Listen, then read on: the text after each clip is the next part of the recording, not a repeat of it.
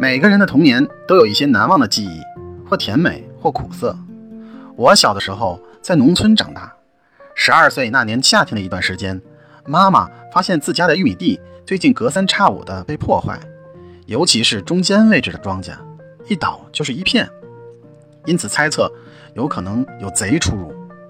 于是他将这件事告诉了我爸，爸爸只说了一句：“可能是獾子或者野猪捣的乱吧。”就没再说别的了。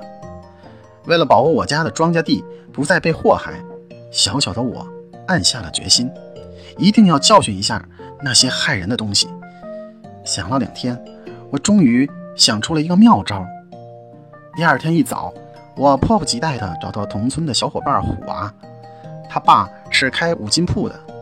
我找他要了一些旧铁钉，又捡了一些破木板，将钉子连排钉在了木板上。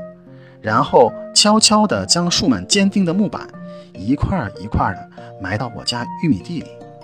全都埋好后，我得意地回家了。过了两天，我去玉米地检查，发现地里有若隐若现的血迹，心想：这畜生中计了，活该！看你们还敢不敢再来了。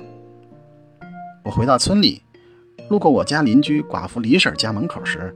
看见他脚上缠着纱布和绷带，拄着双拐出了院子。